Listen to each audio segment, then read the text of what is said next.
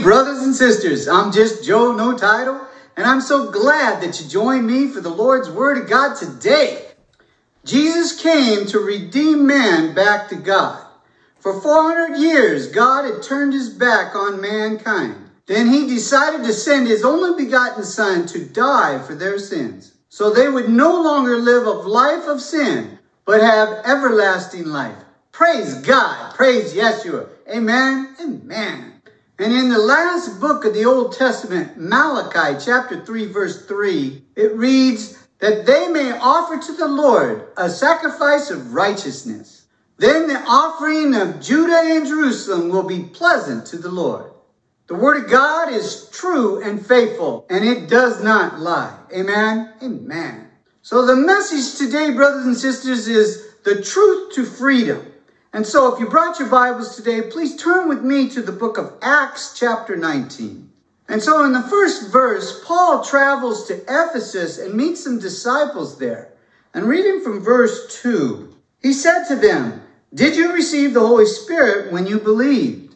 So they said to him, We have not so much as heard whether there is a Holy Spirit. And he said to them, Unto what then were you baptized? And they said, Into John's baptism. Then Paul said, John indeed baptized with the baptism of repentance, saying to the people that they should believe on him who would come after him. That is, on Christ Jesus. When they heard this, they were baptized in the name of the Lord Jesus. And when Paul had laid hands on them, the Holy Spirit came upon them, and they spoke in tongues and prophesied. So now, brothers and sisters, we learn from verse 2 that even though they believed that Jesus came incarnated from heaven, was buried and arose for their sins, and that he was the Son of God, they did not receive the Holy Spirit yet. This proves to us that when people go to the altar and say the prayer of salvation, they do not receive the Holy Spirit at that time. They are anointed. And brothers and sisters, some people are anointed and never receive the Holy Spirit. If you say you're going to live for God, you need to live up to it. So now, brothers and sisters, follow me over to the second passage, which is in the book of Acts, chapter 8. I'm reading from verse 5. Then Philip went down to the city of Samaria and preached Christ to them. And when they believed as he preached the things of the kingdom of God and the name of Jesus Christ, both men and women were baptized. Now, when the apostles who were in Jerusalem heard that Samaria had received the word of God, they sent Peter and John to them, who, when they had come down, prayed for them that they might receive the Holy Spirit. For as yet he had fallen upon none of them. They had only been baptized in the name of the Lord Jesus. Then they laid hands on them and they received the Holy Spirit. Now, brothers and sisters, we see in this passage, in the first passage, that these people do not receive the Holy Spirit until they lay hands on them and they receive the Holy Spirit. Well, brothers and sisters, I do not have that power to lay hands on someone, and nor do you or anyone else on the planet. God gave them extra gifts of miracles. And that's a miracle to lay hands on somebody and they receive the Holy Spirit. Amen? Amen. But I want to point out to you is like the first passage, they believed and had not received the Holy Spirit. Then they were baptized in the name of Jesus Christ, and they still did not receive the Holy Spirit. This passage shows us that baptism is a candidate to receive the Holy Spirit. Not everybody receives the Holy Spirit at the same time, brothers and sisters. The first two payments is believe and baptism.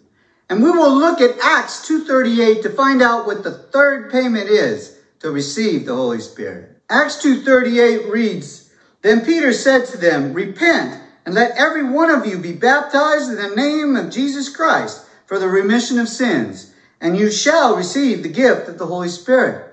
And Jesus tells us in Luke 13, 3, Unless you repent, you will all likewise perish.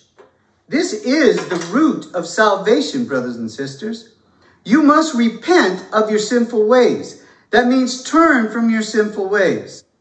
And this passage assures you that you will receive the Holy Spirit if you repent of your sinful ways. To repent is to serve God, not your sinful self. Brothers and sisters, if you are serving God, you will clean up your life. If you repent and have trash inside, he will not give you the Holy Spirit. People repent with their mouth and not with their heart. They don't stop what they have been doing. Brothers and sisters, in Hebrews 5 9, the truth tells us that Jesus is the author of eternal salvation to all those who obey him. It doesn't get any clearer than that, brothers and sisters.